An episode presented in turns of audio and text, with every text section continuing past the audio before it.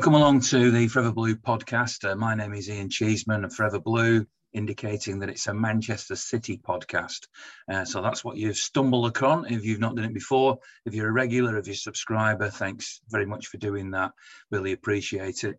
And thanks very much too to Howard Solicitors who sponsor the podcast. They have us offices throughout Greater Manchester and Cheshire. They specialise in areas of law that affect the individual. So it's likely that you need some help or guidance, then they'll have somebody to help you. I'm sure they will. 0161 872 9999 or email law at howardsolicitors.com. And when you think of a solicitor, you always think it's going to be dead expensive or it's for people who are, you know, richer than me and whatnot. I do know that Howard solicitors are very much down to earth and want to support people who are not necessarily flush with money. So reach out to them, um, have a chat to them, tell them you heard about them on the Forever Blue podcast, and I'm sure they'll do everything they can to help you. So this is the last uh, Forever Blue podcast before the World Cup, and we're going to take a pause, uh, just like the football is, or at least the Premier League football is, and there won't be another podcast until after the World Cup has finished. I'm not quite sure yet what day it'll be recorded on. Probably the uh, something like the Tuesday, two days after the, the, World Cup final, but just ahead of the Liverpool game in the Carabao Cup. So we're going to take take a break, and uh, we're going to go. You know, I think Erling Haaland's supposed to be going to Marbella. That's what I've heard, and then he's going to spend some time in Norway. So uh, perhaps all of us will go to Marbella and then spend some time in Norway and just basically follow Erling around. Although I did notice today that Ashton United made a cheeky bid to sign him during the window.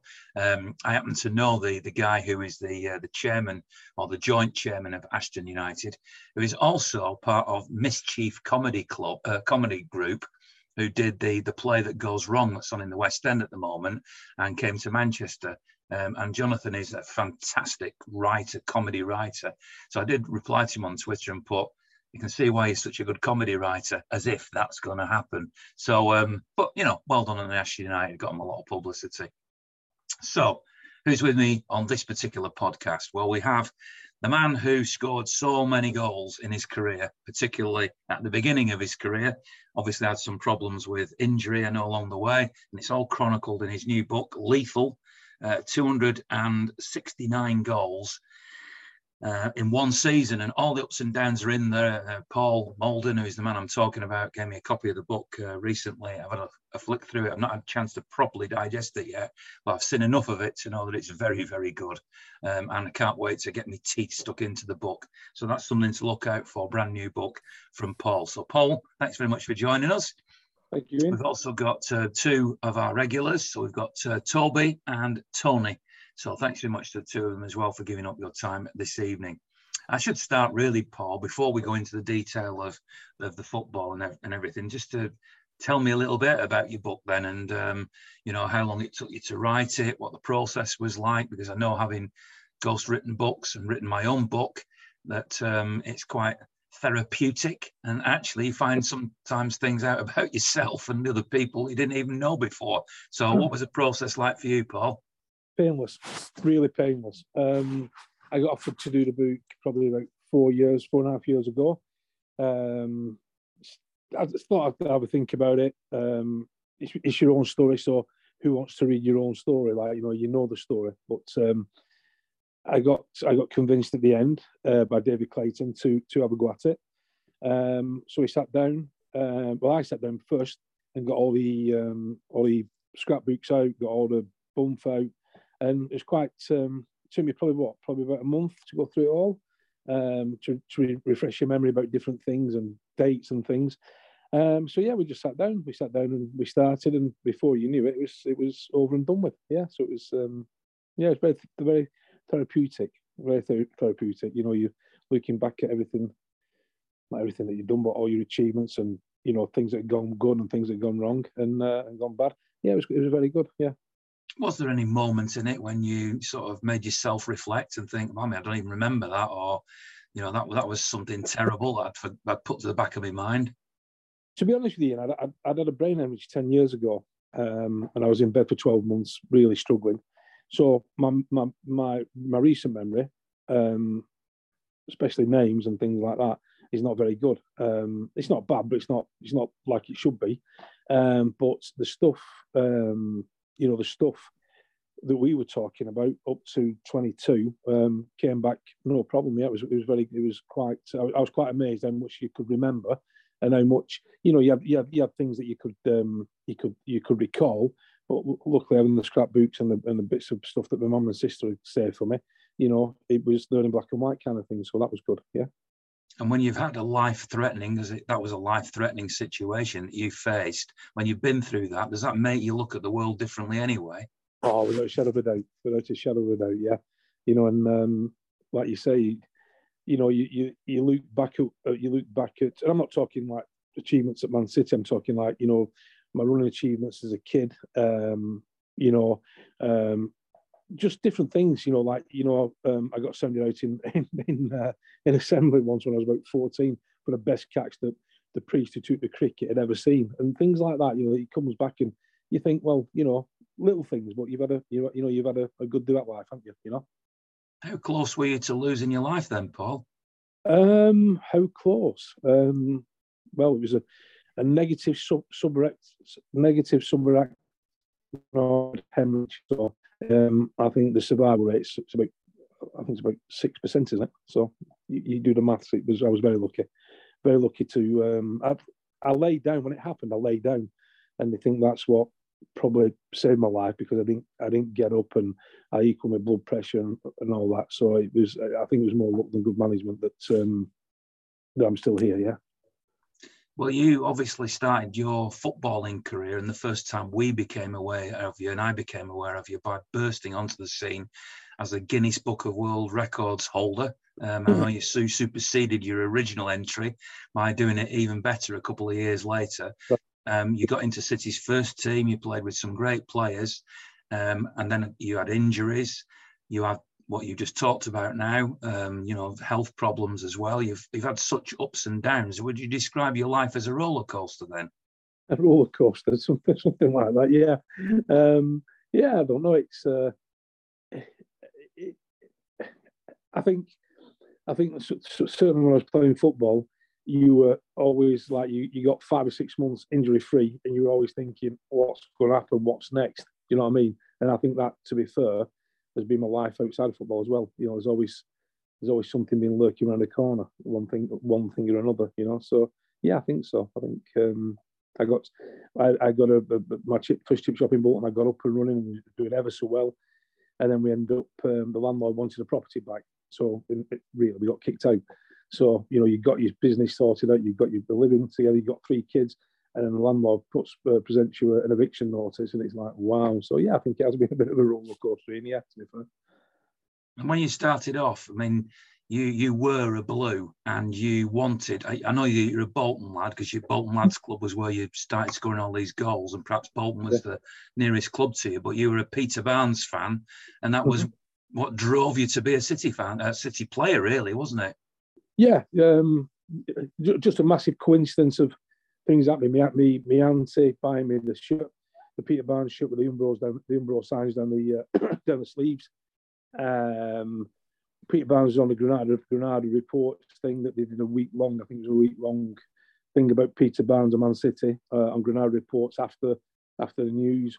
And then all of a sudden, probably two year later, three year later, I got to go to Maine Road on a, on like a trial. Uh, oh, it was just that was it, game over. Yeah. So it was a, a, combination of things. But Peter, you know, everybody wanted to be everybody wanted to be Peter Barnes, didn't they? You know, if they could be. And, uh, and I thought, well, if it's good enough for him, it's good, more than good enough for me. Yeah.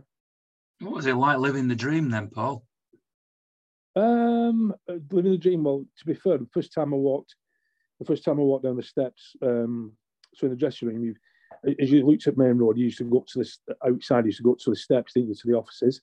But to get into the um, changing rooms, there was a really steep uh, flight of steps down from the offices.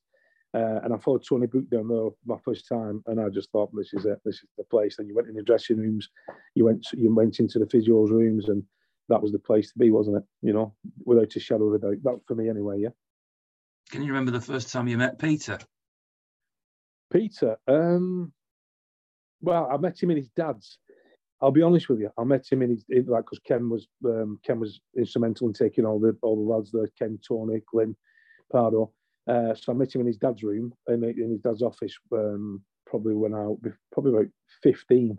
Uh, uh, you know, meeting Ken Barnes, meeting Tony Book, that was like big enough. When I actually met Ken, uh, Pete, Peter, it was it was crazy. But the first, my first real um, dealings with Peter was we played um, Coventry in a reserve game.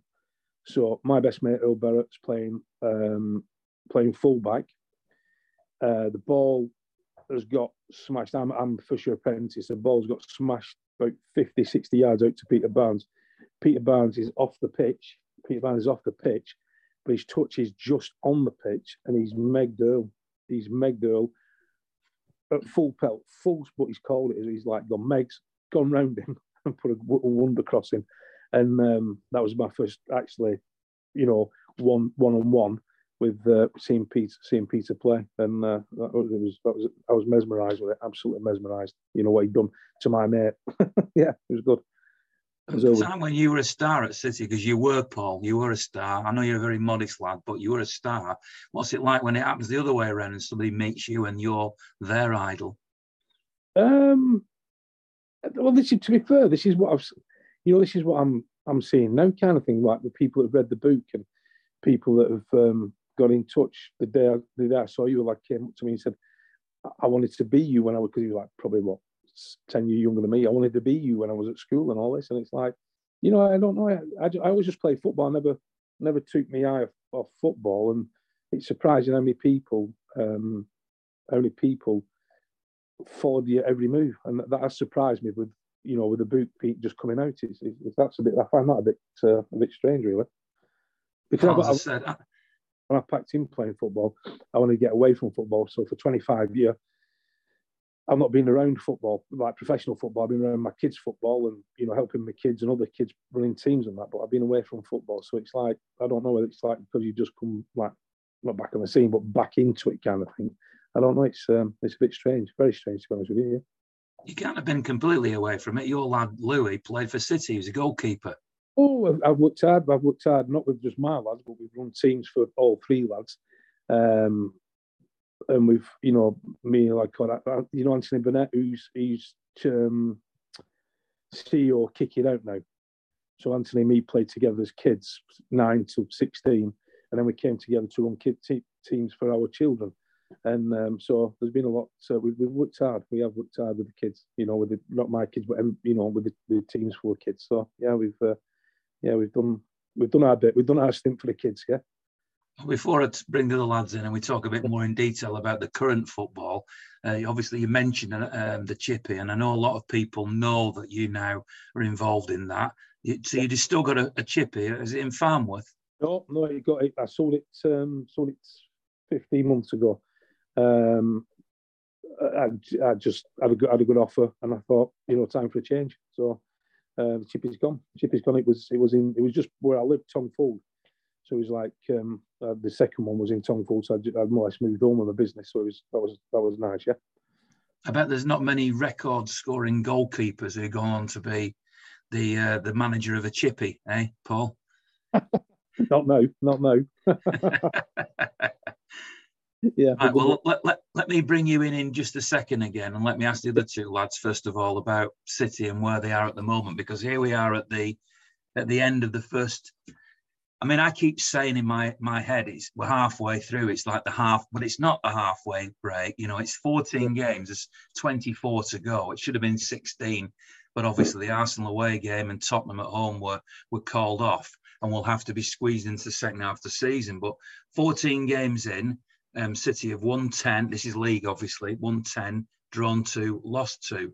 Um, somebody pointed out to me on social media that that is exactly the same points total, I think, that City got from their opening 14 games last season. The difference maybe being that City haven't yet to play Arsenal home and away, Tottenham home and away, Chelsea home and away, as well as clearly the Liverpool and United return games. But still, on the face of it, it doesn't seem that different. The difference is that Arsenal are five points clear at the top.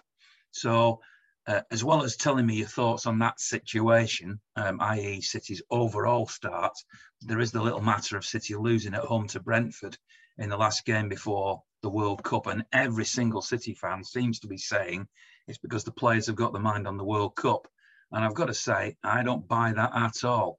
Um, for a start off, Erling Haaland, who got some criticism, isn't going to the World Cup. So um, why, why?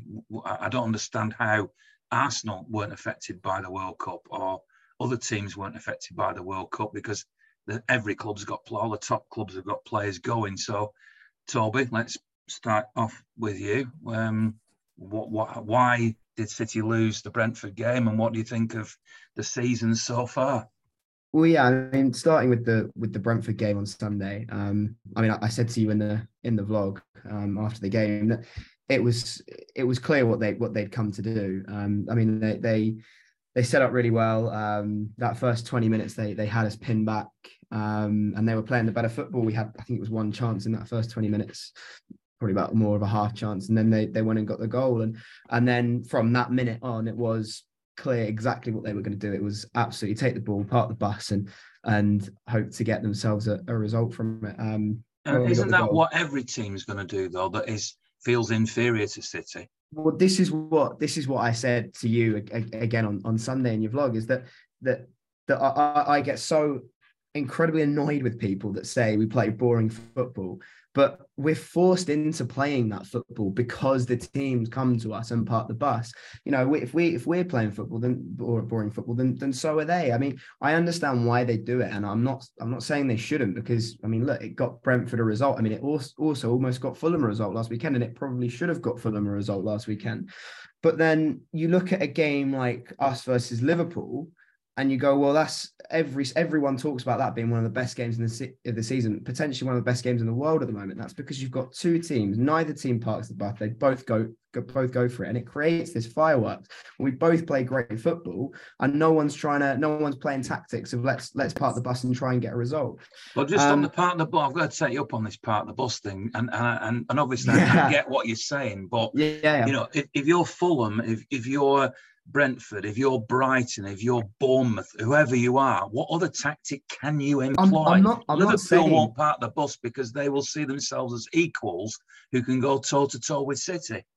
I'm not saying don't park. I'm not saying you can't do it. I'm not getting annoyed for them doing it. I'm getting annoyed that the reason I'm, I get annoyed by it is because people come and park the bus uh, these teams come part of the bus, and then and then we get we get branded as the boring football. We get branded as the, the football that gets part just passing around. Well, that's what we're forced into.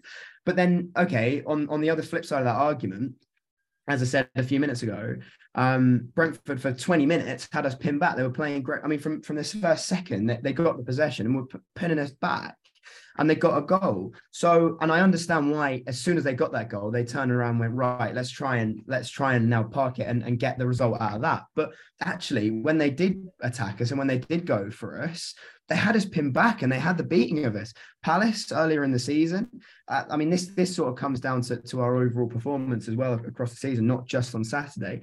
Palace came and gave us a game, and they went went two goals up uh, uh against us. And thank God for Erling Haaland in that game. I mean, I, I, think I might have even been on the podcast on, on after that after that weekend. I can't remember, but um, yeah, it, it just sort of shows that that as I say, I, I, don't I don't get frustrated with with the, with teams that part of the bus. Of course, I understand that that's the tactic and that's what teams have got to do. Um, that they feel they have to do to beat us or to, to get a result out of us, especially um, at the Etihad. But then don't start saying that we're playing the boring football because when you do get a game like like us like City Liverpool, it, it, it's absolute fireworks because you have you have teams that you have two teams that can just go at each other and and and you see the, the, the fantastic football that both teams can play. Tony, let's bring you in at this point. Now you've heard everything that that Toby's had to say. Um, I don't want to just keep. It's a legitimate point that he makes. So whilst I've challenged it, um, it's a legitimate point because City do criticise, um, or fans do criticise City for being supposedly boring or whatever. But I, I can see the other side of it. Um, what, what what have you made? I mean, I'm going to read some tweets out a little bit later on about that some fans have, have said. Um, and there are, there are a few other issues that we can talk about. But what's your overall hmm. assessment of where City are um, in that game? I think we've got to put into context in terms of um, how we played. Um, I don't think we got going uh, for one. I also felt that uh, um, Brentford sort of squoze us in certain areas. They certain they they compacted midfield, stopped our, stopped our playmakers getting on the ball. forcing us to play differently in some cases, or sorry, the refusal to play differently. I think that's that's the other thing for me is there are times when we could have gone a little bit um, sort of one direction football, and yet we opted to kind of sort of pass around, as it were, where there was no spaces. I think Brentford kind of knew knew that we were probably going to do that, and kind of they forced they forced that play.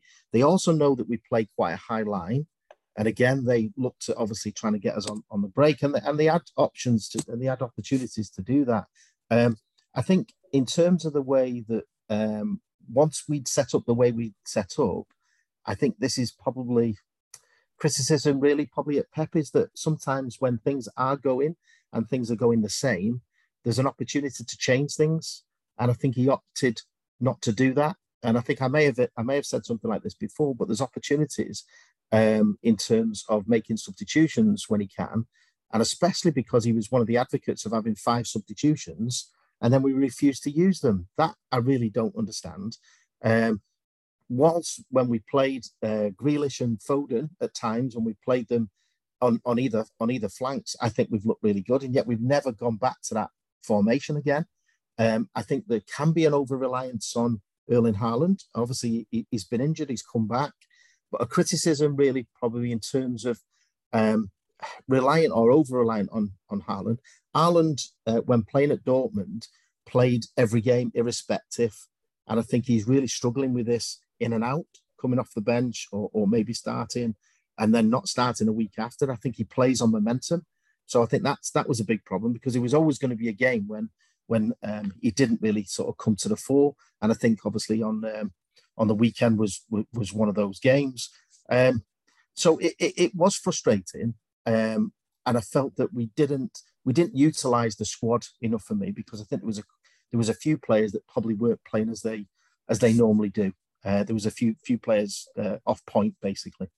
Name names then. Well, I thought I thought De Bruyne was off point. I thought John Stones really didn't do too much. These these are key players who kind of drive other players on.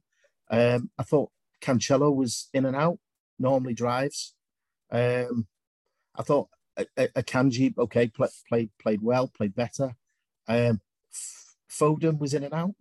I, th- I thought he looked like he didn't want to go into challenges.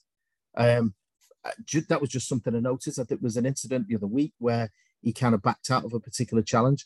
He did the same again uh, this week. So I think as as much as the World Cup um, shouldn't be used as an excuse, I think there are certain instances where you can see that on their mind is that you know I don't I don't want to get injured. So I, I'm going to say that that that kind of forms part of that. In How my come opinion, Gabriel Jesus didn't show any signs of that playing for Arsenal? I don't think Gabby can play any other way. So why can our players not play any other way then? I, I think I think certain players, Gabby has one level of playing. He, he plays the way he plays. I think that we've got such a an array. So you're, you're, you're, you're suggesting you, you named Phil Foden. Just let's use him as an example. That Phil Foden wasn't at his best because he was protecting himself for the World Cup, whereas Gabriel Jesus, who only knows one way to play, um, didn't didn't wasn't protecting himself for the World Cup. And I I just think that this World Cup thing is an excuse. I mean, if, City and, and football clubs in the Premier League are paying enormous wages to these players, and we'll get Paul as an ex-player to give us his views on this in a moment. But and, and I'm not saying it's all about the money, but they have a duty to play at their very best in the Premier League. Um, and Pep claimed on Friday at the press conference, which I always attend, that he, he sort of looks in the eyes of players. And if he doesn't think that the player is going to go out there and has something else on their mind, he won't pick them. He'll pick the team that are focused and are right. And and and to add to that, I'm putting you on the spot a bit here, Tony, and I don't mean That's it personally fine. against you, but, but, you know, right. we need to have a proper debate about it. Yeah. Um, the, what was the diff? What tell me what the difference was between the way City played against Brentford and the way City played against Fulham, apart from the obvious, which is the score. Because going into stoppage time in the Fulham game, City were drawing one-one, and Erling Haaland got a late winner. Going into to the stoppage time of the Brentford game, it was one-one, and it happened to be Brentford that got the winner. I mean, there wasn't an to me there wasn't an awful lot of difference between those two performances, but yet after the performance against Fulham, everybody's saying, brilliant. You look at Pep, and that's what champions do. You concede the goal against Brentford, and it's like, oh, woe is me. And I'll read out some of the, the tweets in a minute. You know, people say, well, you know, we're not good enough, and it's been coming from. So he goes from one extreme to the other, and yet all it was about really was which team scored the late winner. I think in terms of uh, Brentford, I think they were uh, they were fairly relentless. I think they were always a threat all the time. Uh, and Fulham, I think even no, I didn't. I didn't think that. I, I, think they had opportunities, but I didn't. I didn't think they were the same threat. I also thought as well that that maybe there was a there was a little bit of complacency because we'd done what we'd done against Fulham, and that that an, an opportunity will come, and we will take that opportunity. And the more and the more, the longer the game went on for, for me, I don't know. You, you you just get these games where you can see if they if they get a break at the right time, they're, they're, they're going to score. So you could see that. And I think what I was really surprised at um, on Saturday for me was that we forced the play. We forced the play when we don't normally need to force the play. So whether that was something inside saying, look, Brentford are not relinquishing here. They're carrying on and they're playing at this this optimum pace and they've kept it going because they fought for for every man of their team on there. They fought for each other. Um, and I think that was was testament to to to obviously the result that they got. They never gave in, um, and I just felt that we got to the point where we weren't prepared to change, and we just kept doing the same thing. And if you carry on doing the same thing, you get the you nine times out of ten you get you get the end result. I was disappointed, uh, and maybe we'll touch on something like this. Um, because of the physicality that Brentford pose in terms of a defensive point of view, I'm of the opinion that um, that there was times where we were told of their over physicality that any touches you go down. And I was disappointed the way that we threw ourselves to the floor at times on Saturday. Uh, now, whether that was something that was a, a, they were told to do, I don't know, but I've not seen that for, for a while. Um, I would obviously question the De Bruyne penalty because I didn't think that was a penalty ultimately, but I know sometimes you get these and sometimes you don't. So that was that was a bit strange for me. But I thought you, they felt there was a little bit more panic in this game on Saturday, more so than I've seen before. Things just weren't flowing. Now, whether that was players playing within themselves and etc., and not maybe going to that extra that extra uh, dimensional, as it were, I don't know. But that that was just how I saw it. Right, I'm going to bring Paul in now. Now, I know Paul at, at senior level, um, you didn't play for England, um, but you, um, and I need you to, by the way, unmute because I've muted you um, on the uh, on the, the Zoom. Just a little technicality for those who wonder how we do these things. So, um, Paul, obviously, he didn't play for England at senior level, but a lot of people are saying that City weren't at it because players had their mind on the World Cup. Do you believe that? The massive, massive thing in it. What, what the question you just asked me. So when I was 17, I played at Old Trafford. I don't know how it happened, but I chased Frank Stapleton down into a right back. Arthur, Albers, Arthur Albiston's testimonial. I chased him right back into the um, the right hand defending corner, and he pulled his hamstring. Didn't go to the World Cup. Yeah, so it's a massive thing. The World Cup. You want to show people how good you are, how, how, how great you how great you can play. What you know, and just to be there, just to go to a World Cup is a massive thing. So the the players, I'm not saying the players did it, but surely it must be in the back it has to be in the back of your mind that you know one injury on Saturday, you're not going. Uh, I'm not saying they, did, they, they, they, were like that, but I didn't see the game. I saw the Fulham game, as you know. Um, the Fulham game, you only City only played with ten men uh, most of the game, didn't they? Uh, were Fulham were Fulham any were, were Fulham worthy winners of that? I didn't think they were. I thought two one City that was probably you know the right result on the day. Um, but you look at Brentford. Brentford have I've just watched the highlights tonight, and I, am not sure I heard it right, but I think that's Brentford, Brentford's first away win, isn't it, this season? Yeah. Yeah. And but you know, you've watched Brentford, I've watched Brentford, and I think, you know, they're a decent side, aren't they? You know, so you've got a combination of loads of different things, haven't you? You know, you're talking about um, people not playing regular.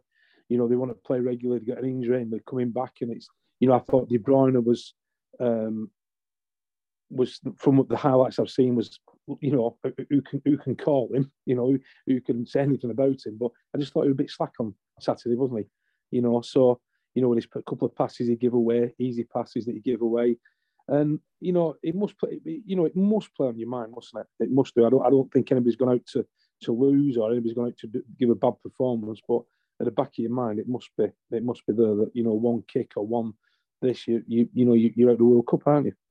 So, so just tell me. I mean, as I say, you can't translate this exactly into being a player with the World Cup hanging over you, Paul. But was ever an occasion when you? Because I, I, I can't. I'm trying to imagine what it must be like to be a player, right? So. Um, and, and I know that people say, "Well, he's got this on his mind, he's got that on his mind." When you're out on that pitch and somebody's coming into a tackle or you're about to shoot or you know you, you, not for me that's you what, don't you don't think about that do you no, that's why I was always injured um, no I never never ever thought about that but you know you know your, your experiences because like I was 17 and um, didn't know Frank Stapleton, but Frank Stapleton ended up coming to City for a few months when we were all coming into the first team. And you know, I just I just sat back and thought, and I thought, Jesus, man, if he hadn't played in that game, if he hadn't been in that position, he never pulled his. And you know, it's, it's just a massive thing, is it? No, I don't. I don't think anybody ever does on purpose. I don't. Well, I'm not saying anybody, but a vast majority wouldn't do it. But it must be, you know, it, you know, because there's no, you've no leeway, have you? This this this World Cup, you've got four days and you're in it or whatever it is. It's, it's not like you've got two or three weeks. You, you you know, if you're not fit, if you're not fit to after Saturday, you know, I would imagine you'd travel, would you? You know, so I don't know. It's um, it's, it's you know, it is a massive thing, subconsciously or consciously. It's a massive thing, and and you know, Brentford are a decent side, aren't they? You know, I've I've watched Brentford, I've, you know, they, have got plenty of pace, they've got plenty of strength, haven't they? You know, so sooner or later they will undo somebody. And is it just you know, wrong team, wrong day? You know, I, I don't know if they played somebody else, Southampton or whatever. you know, we'd have probably got the three points, wouldn't we?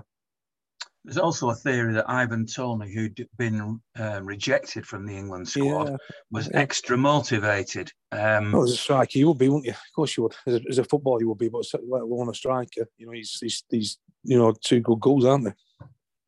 Yeah, absolutely. Yeah. Let, yeah. let me read a couple of these tweets out because I said we were recording this podcast tonight. And so um, Ian Harley, for example, has said, because um, I just said, what have you learned from the sort of opening 14 games and, and the defeat against Brentford?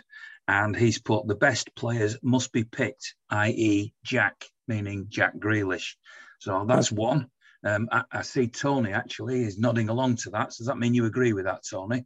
Well, yeah, it was just this. I was going to bring that up, but if we go on form and and and, and I've you know and Pepper's looked in their eyes at training, how is that guy not playing? Because he was he, he was probably playing his better football the game before, and certainly against Chelsea, other than than, than him not scoring, he, he looked good, and so surely he would have been a player that you would have put on, um, you know, the following week. So I was surprised that he didn't start. Um, Kalvin Phillips needs games. I really was surprised that he didn't kind of start, as it were, because they need match they need match fitness. Okay, let's. Uh, here's another one. PJ says occasionally we miss really quick wingers. Not keen on Pop's, uh, Pep's chopping and changing of defenders to keep them all happy. Gave Liverpool too much respect, and days like Brentford can happen, but plenty of time to chase down down Arsenal. So reasonably happy. So chopping and changing defenders, quick wingers. Toby, what do you think of them comments? I, I, think we're definitely missing a quick winner. I can I completely agree with that.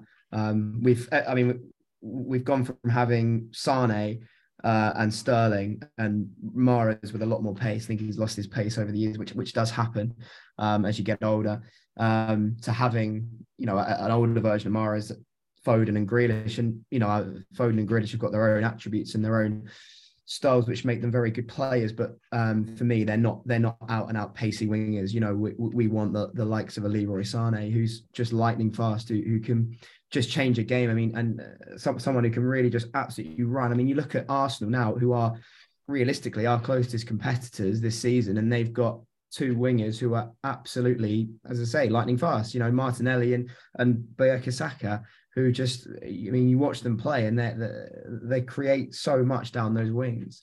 Um, Liverpool, Salah, Mane, they had obviously Mane's not there anymore, but Salah and Mane, you know, you see how that quick they are. I think we're definitely missing um, that, that sort of style of player I don't necessarily agree with the with the chopping and changing defenders. We know I mean, there's a lot of people call it Pep roulette. We know that he likes to do that. We know he likes to try and and use the different styles of, of players with each other. I think we've been limited because Kyle's been missing.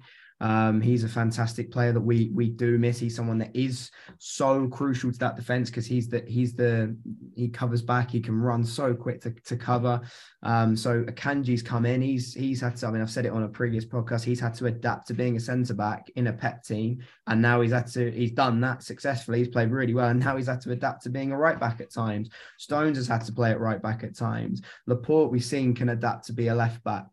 Um, so it, and, and then Cancelo would obviously ideally plays on the left, but then he can sometimes play on the right. So we see that at the back. I don't necessarily agree with that, but with the with the wingers, we, we definitely miss that sort of that quick uh, winger. I mean, you look at how the pace of Erling Haaland um, and how quick he can go from from from naught to sixty. I mean, he's he's so quick. And if if you throw a, a quick winger in there as well on the counter attack would be would be unstoppable. I think. I think maybe that that that, that statement's correct. Yeah, I agree with that.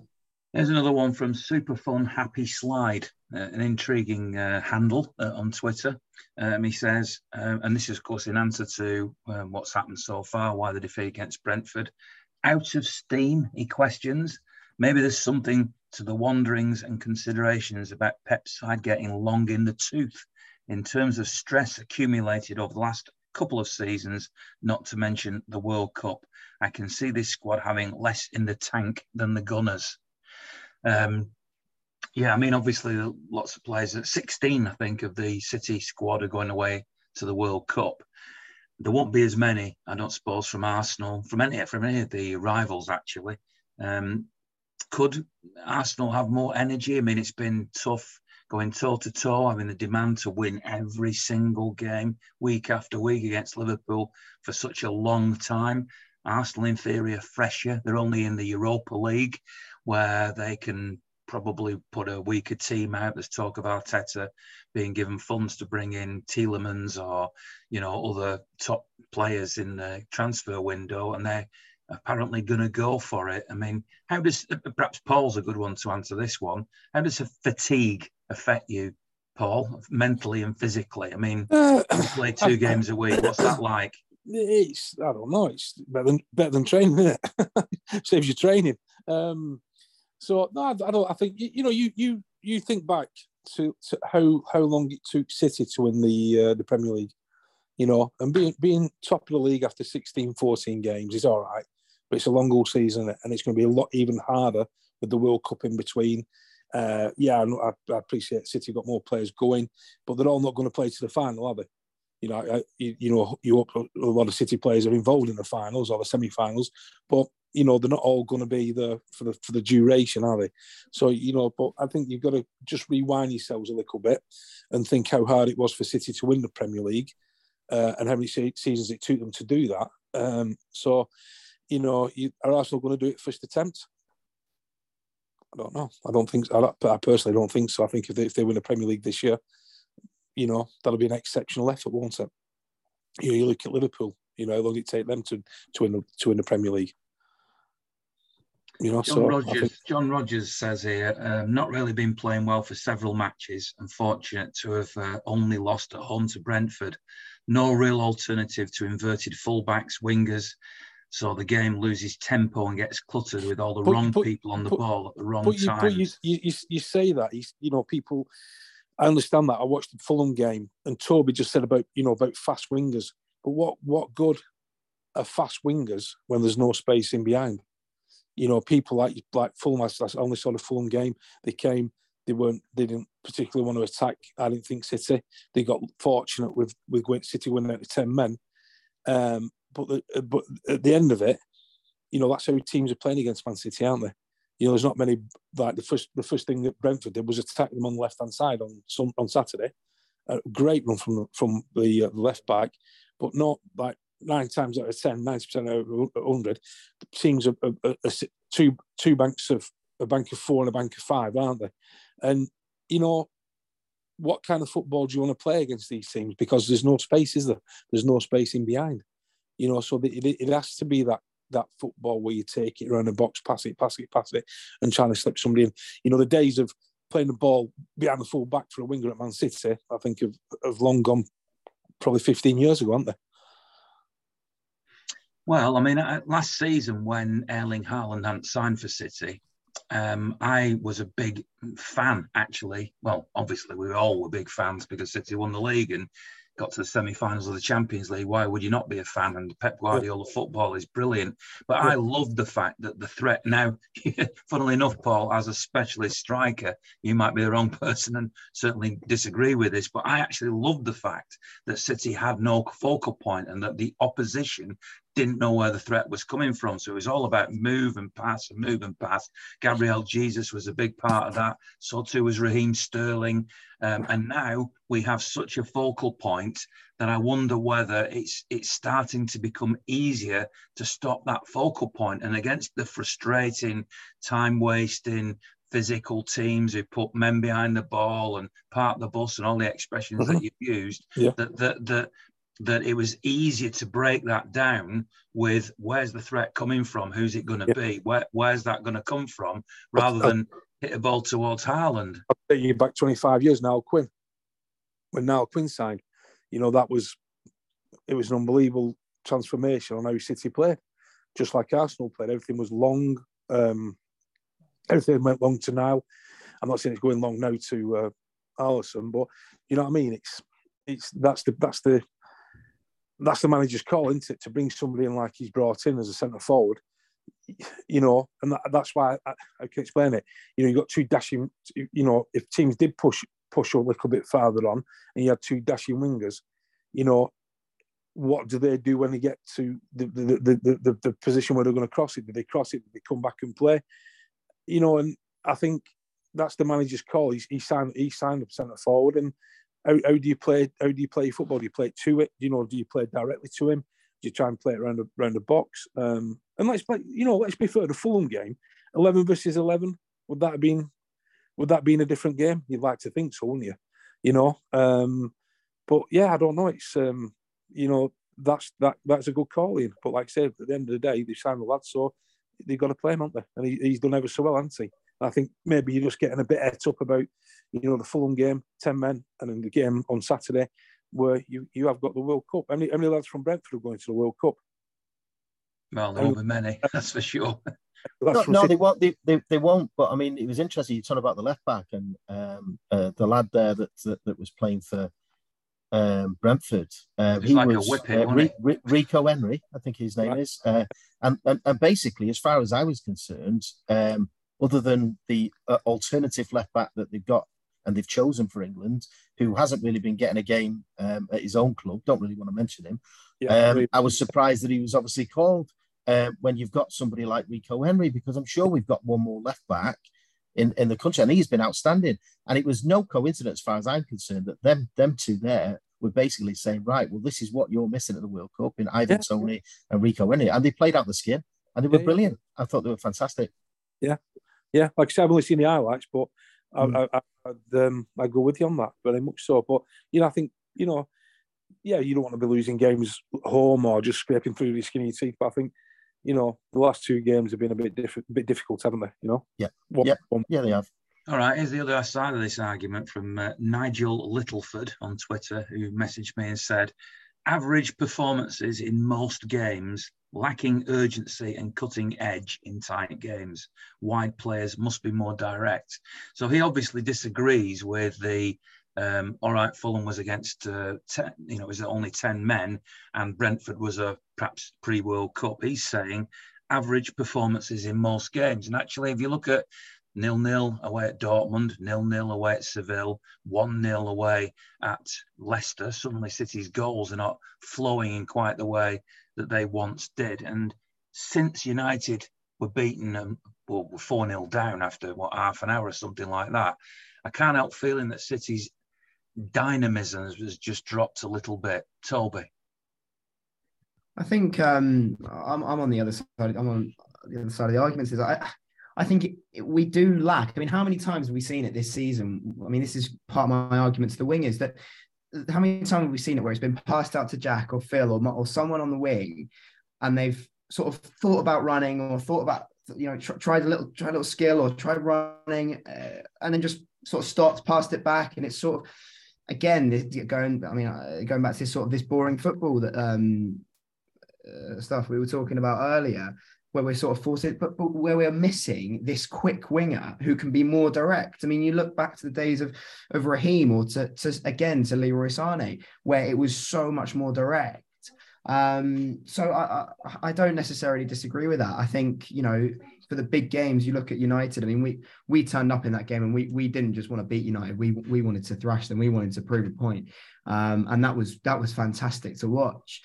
But then I look at a game like Liverpool as well. We weren't bad. We weren't. I mean, don't get me wrong. We weren't as amazing as we were uh, against United, but we we we were, we were good against Liverpool. You know, in the games we've needed to be properly good, we've stepped up. It just seems to be in these games like you know the likes of the Brentford, the likes of the Fulham, Palace, Aston Villa. We just haven't had that, that quite that sharpness um, that we've had. But but I mean, I, what, it sort of goes to a credit to what the, team have achieved and, and what they've done over the years with, with Pep's tenure is, you know, everyone sort of expects as soon as we have a bad performance or, a bad time, even even if we get played, you know, bad, you uh, know, not necessarily our absolute best every single game, you know, the expectation is that we're going to play this amazing football every single game. It doesn't work like that. We're not going to, you know, every good team has bad games. When, I mean, you, you know, on every season we seem to be on track. We seem to be able to achieve 90 plus points. I mean, how many, how many seasons under Pep have we achieved that and then won the league with that as well? And it now seems that because we've done that, we have this standard that we have to get 90 plus points every single season. And I'm sorry, but how many teams before we started doing that were doing it? I think before we did it, Chelsea were the only ones that had on 95. I think I might be right. I think there might have been another one that got 92. I, I can't remember. I don't know off the top of my head, but I just think it's so unfair to start saying, well, you have, you know, you have to, you have to win all these games, and you know, you're going to, ha- you're going to have bad games with the run of fixtures, especially we've had. I mean, especially this season where we've had Champions League games every two week, every every week. What is it? Oh, Champions so, League game, oh, so of everybody else who's in the Champions League. Yeah, but I, okay, well, okay, you look at look City at, played two less fixtures. Look at they would have had to have done look at Arsenal then. Look at Arsenal then, who, who are in the Europa League, who who are potentially facing a not as high class of opponent um, that, that we are in in in our in our in the competition. You know, we've we've had I'm not going to say it's an overly tough group. It's been, you know, that we've, we've been given a hard time by Dortmund and, and, and maybe you could argue Sevilla as well. But, you know, I, I said to you that as, as long as we can win those first few games in the group, those first three games, I think we'll be through. And that was the mentality. I mean, it, we can't expect the team to play this high standard of football, high intensity, every single game. It just doesn't work like that, especially when teams come and park the bus against us. We can't just be uh, amazing. I, I, think, again, it, it goes to a credit to what Pep and the players have achieved over his tenure in that we've set this standard. And, and you've got to give credit to Liverpool as well, because they've, uh, our, our little battles with Liverpool every year have, have created this um, aura that that standard is going to be set. I mean, you look at Liverpool this season; they're going through a bad time. That doesn't mean that they're a, they're a rubbish team. That doesn't mean they haven't got the quality. They're just going through a bad time, which is expected. It's going to happen. You have bad seasons. Maybe they've slipped off quite a lot more than what you'd expect. I agree, but Arsenal are having an amazing season, and I, to be honest, I'd rather they win it than than, United or Liverpool or Chelsea or anyone. You know, I'm, I'm, actually, you know, you look at Arteta there, and we, have got Jesus there and Zinchenko there as well. So if if we're not going to win it, then I'd rather them win it. But you know, they're having a fantastic season, and we. I think people are focusing too much on the fact that we're we're you know you said earlier, we're on exactly the same points tally that we were after this many games last season. Yes, minus the fact we haven't played Liverpool, sorry, um, Arsenal or Spurs yet. So why are we criticizing? We, we have we've had a few bad games. Let's just focus. Let's just get our players through the World Cup, get them back, and then we know what we can do. We know we've seen this multiple times in seasons where we've we've had a, we've had crap games, we've played rubbish, but actually then we go on 10 game winning streaks and we we go and win the league in that in that in that run. So why why uh, that that's for me where, where i am with this. I can't see uh, as I, I can't see much behind the criticism too much. I understand we haven't played brilliantly in some games but you can't expect that standard in every single game in every single season. It just doesn't work like that That's quite a rant from uh, Toby. So thanks very much for that, Toby. No, no, that was. So, so I was about to say, I was, I was wondering, I'm, I'm timing that one. uh, Rajen Adishi said, uh, decent but slightly frustrating. So perhaps that's how you would sum it up. So in the time we've got left on, on this last podcast before the World Cup, um, the, the questions have to then centre on going forward. So a few years ago, Leicester City won the league, and as the match, as the season went along, everybody kept thinking they're going to slip up at some point. Leicester aren't going to be able to maintain this. So the most obvious starting point of the next part of the debate is: Are Arsenal capable of maintaining this pace in the title race? So Tony, let's hear from you now.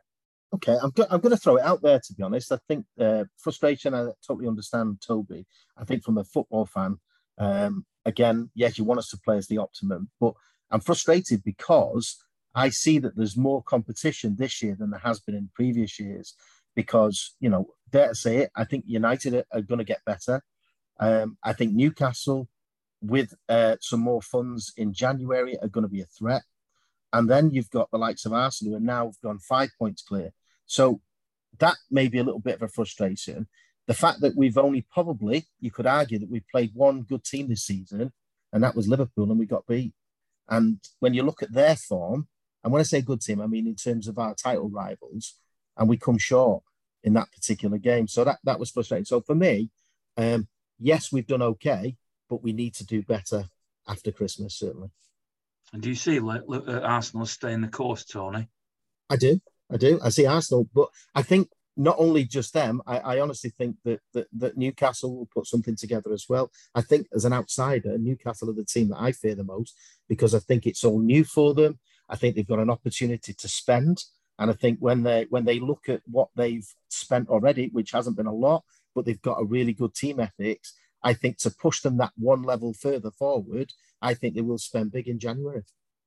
I'll declare, and I and I've said this for a while. I still think City will win the league title this year, despite the uh, the, the fact that they're five points behind Arsenal. However, it should be pointed out that Liverpool are now and, and United are, are five six points behind us. So the gap between us and them going looking down is no bigger than it is looking up to Arsenal. You're mm-hmm. right, Newcastle are a little bit of a roll. They have they're no doubt they'll go and spend in January. Pep said at the last press conference when he was somebody was trying to one of the journalists was trying to get him to comment on the uh, Liverpool takeover and, and it led to him saying we're not going to sign anybody in January. And usually I've found that what Pep says in those press conferences like that are fairly accurate. You know he doesn't tend to to, to say that and then do exactly the opposite. So unless there's a major catastrophe you know sort of Haaland, you know, falls over in the bath or something while he's he's in uh, Marbella, or Kevin De Bruyne, you know, gets a serious injury while he's away with Belgium. Um, I don't see City going out and signing, you know, another player. But Arsenal and Newcastle might do that, and we're seeing that United are starting to turn things around now. Ronaldo's declared himself as being self-interested and sinking, got you know, disappearing. So they're starting to look a bit more like a team now. It looks like they've got a stronger coach there who will stand up to, to that sort of thing. Mm-hmm. Um, so there's a there's a few things there. Um, in terms of the World Cup, it, it, this is an interesting one as well because, um, you know, if you're an England fan, and I, and I admit that my my I don't have strong feelings towards the national team as some people do, uh, and the World Cup isn't something I'll be. I, am going to take a little bit of a break for a little while. In fact, Toby's going to fill in for me doing the columns in the local newspaper while I just take a, a bit of a breather, you know, mid-season, have a warm down, have a bit of a rub and everything. Um, and I won't necessarily be glued to the World Cup, particularly in the early stages. But if you're an England fan, if you're a Portugal fan, you know, if you're a Germany fan, you know, if you are a fan of, of Belgium, maybe, do you do you sit there thinking, actually, it might be better if England go out early because it'll help City, or better that Belgium go out early because it'll help City because De Bruyne will get a break and come back refreshed. Paul, you played for England. I know it wasn't, you know, right up there, but you're an England player. Mm-hmm. You know, do, do, do you have City in your mind when you're watching England now and thinking, best of England get kicked out? I'll be honest with you, I, I hope England really, you know, out win, win the World Cup. Um, but I'm not, I'm not an avid watcher of England. I think um, in the translation of football, I think a lot gets lost when lads play for England uh, in performances and things. But I'll be, I'll be watching the England games. But you know, as, as far as you compare them to City, I've, I've never really thought of it to be, to be honest with you. Um, yeah, but you don't want Kyle Walker and Kalvin Phillips and John Stones to come back injured, do you? No, but on the same token, Liverpool Liverpool have got players there, haven't they? Um, United will have players there, so um, you know, I'm not sure about Arsenal. Got to keep it, aren't they? Um, so yeah, I don't, I don't, really know. You, you don't want any. Let's be fair. I know we're talking about City in the league, but you don't want any players injured, do you? You know, of course uh, not. Of course not. But but all I'm asking is whether your support for England is compromised by the fact that you you want the England the, the English City players to come back safe. Yeah, I, I, don't think so. I never think I, I never think football that way. You know, I'll be honest with you. I think um, I think uh, you know you I'll, I'll sit and watch the World Cup games. I'll, you know the um, the qualifying games as long as they, as long as they're in the cup. But no, I don't think so. I think you just hope that um, you know you know that they do well. But uh, no, I don't, I don't. I don't never think of it that way. No, I'll be honest with you. Any conflict of interest for you, Toby? Oh, you need to. Uh, I am yeah. yeah. Well, I mean, firstly, um, I think Arsenal. I think Arsenal can go all the way. Um, just to answer that that first little bit, um, I think they, you know, I think they are maybe a few games ago you could sit there and go, well, it's just a, a patch of form for them, but they are in a title race um, with us. They're five points ahead.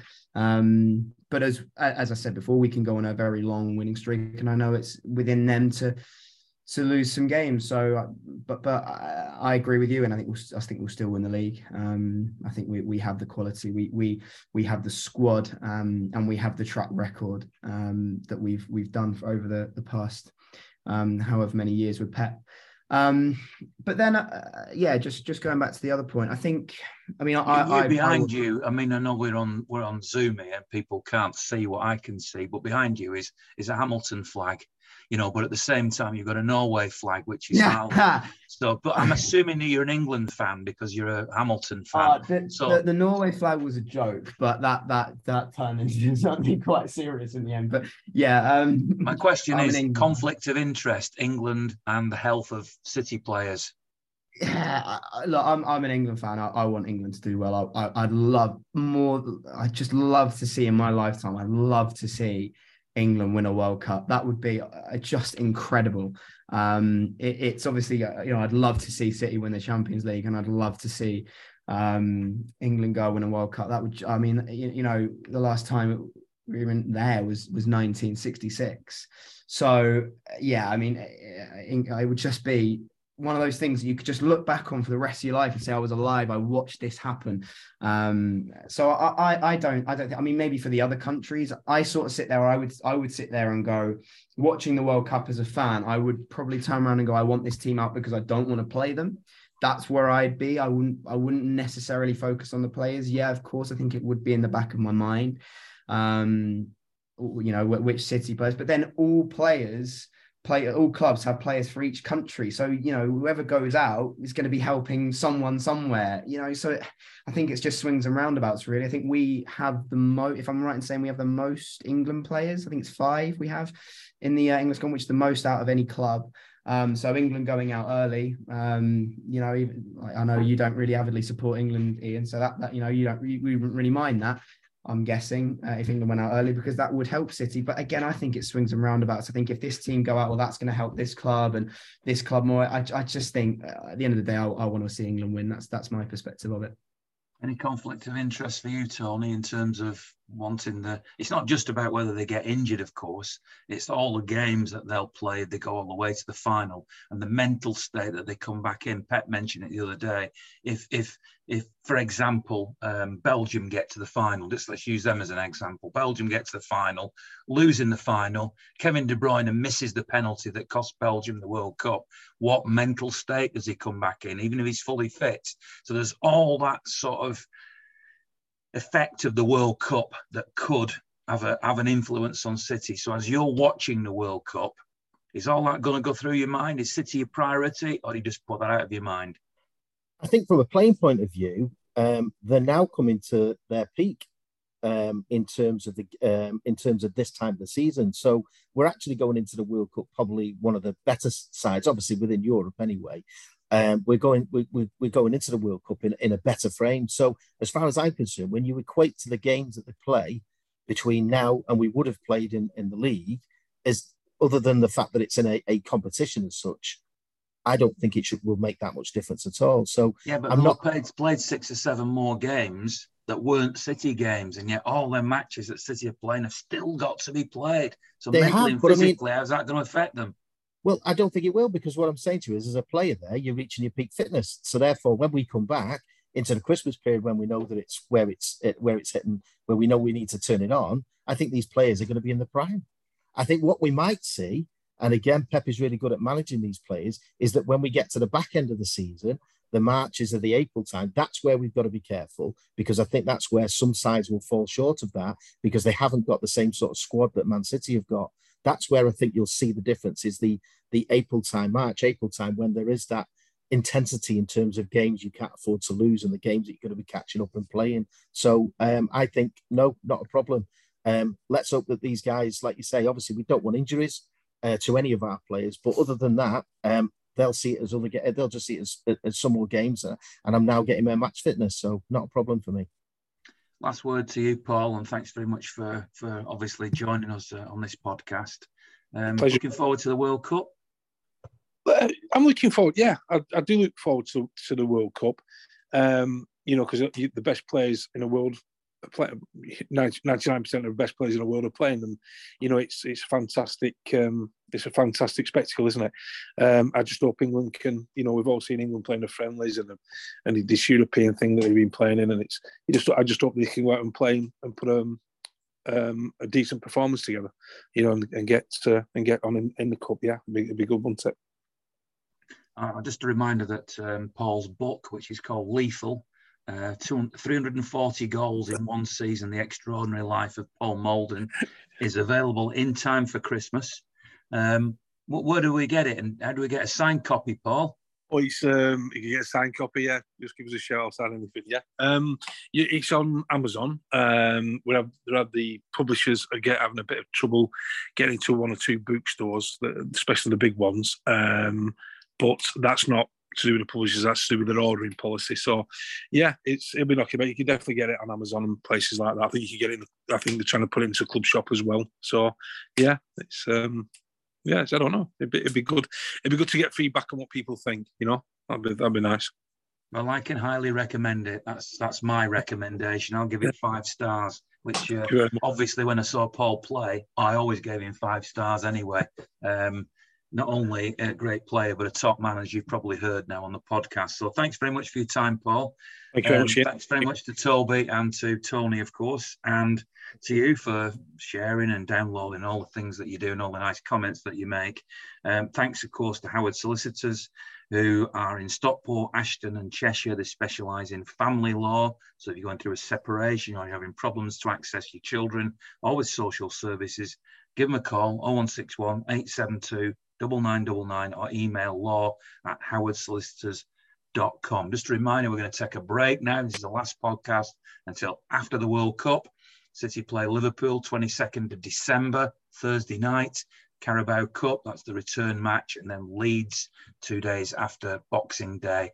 So the football will come back, it'll roar back, uh, and so will the podcast. But uh, for now, we're going to take a little break. So thanks very much to everybody for listening for sharing, for telling everybody about it, and most of all, um, thanks for for just your support of, of everything that I do, including the vlogs, etc. And just to mention that on YouTube, I do a YouTube vlog at every game. And during the World Cup, there are some videos that I'm going to be putting up um, instead of match day videos. So I've been in, chatting to Andy Peebles, one-time Radio One DJ, who was also the stadium announcer at City, Big Big Blue, and he talked about Colin Bell's injury, for example, um, and and his perspective because he saw Martin Buchan right after that game. He, he talks about Peter Swales.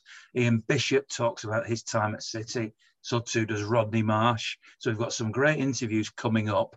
And if you're a subscriber and it's free to subscribe and you have all the notifications on, you'll know as soon as those come out and they'll be staggered during the World Cup. So the YouTube channel won't go silent, but this channel, uh, wherever you listen to it, the audio podcast will go quiet until after the World Cup. So we'll see the other side of the World Cup. Enjoy it.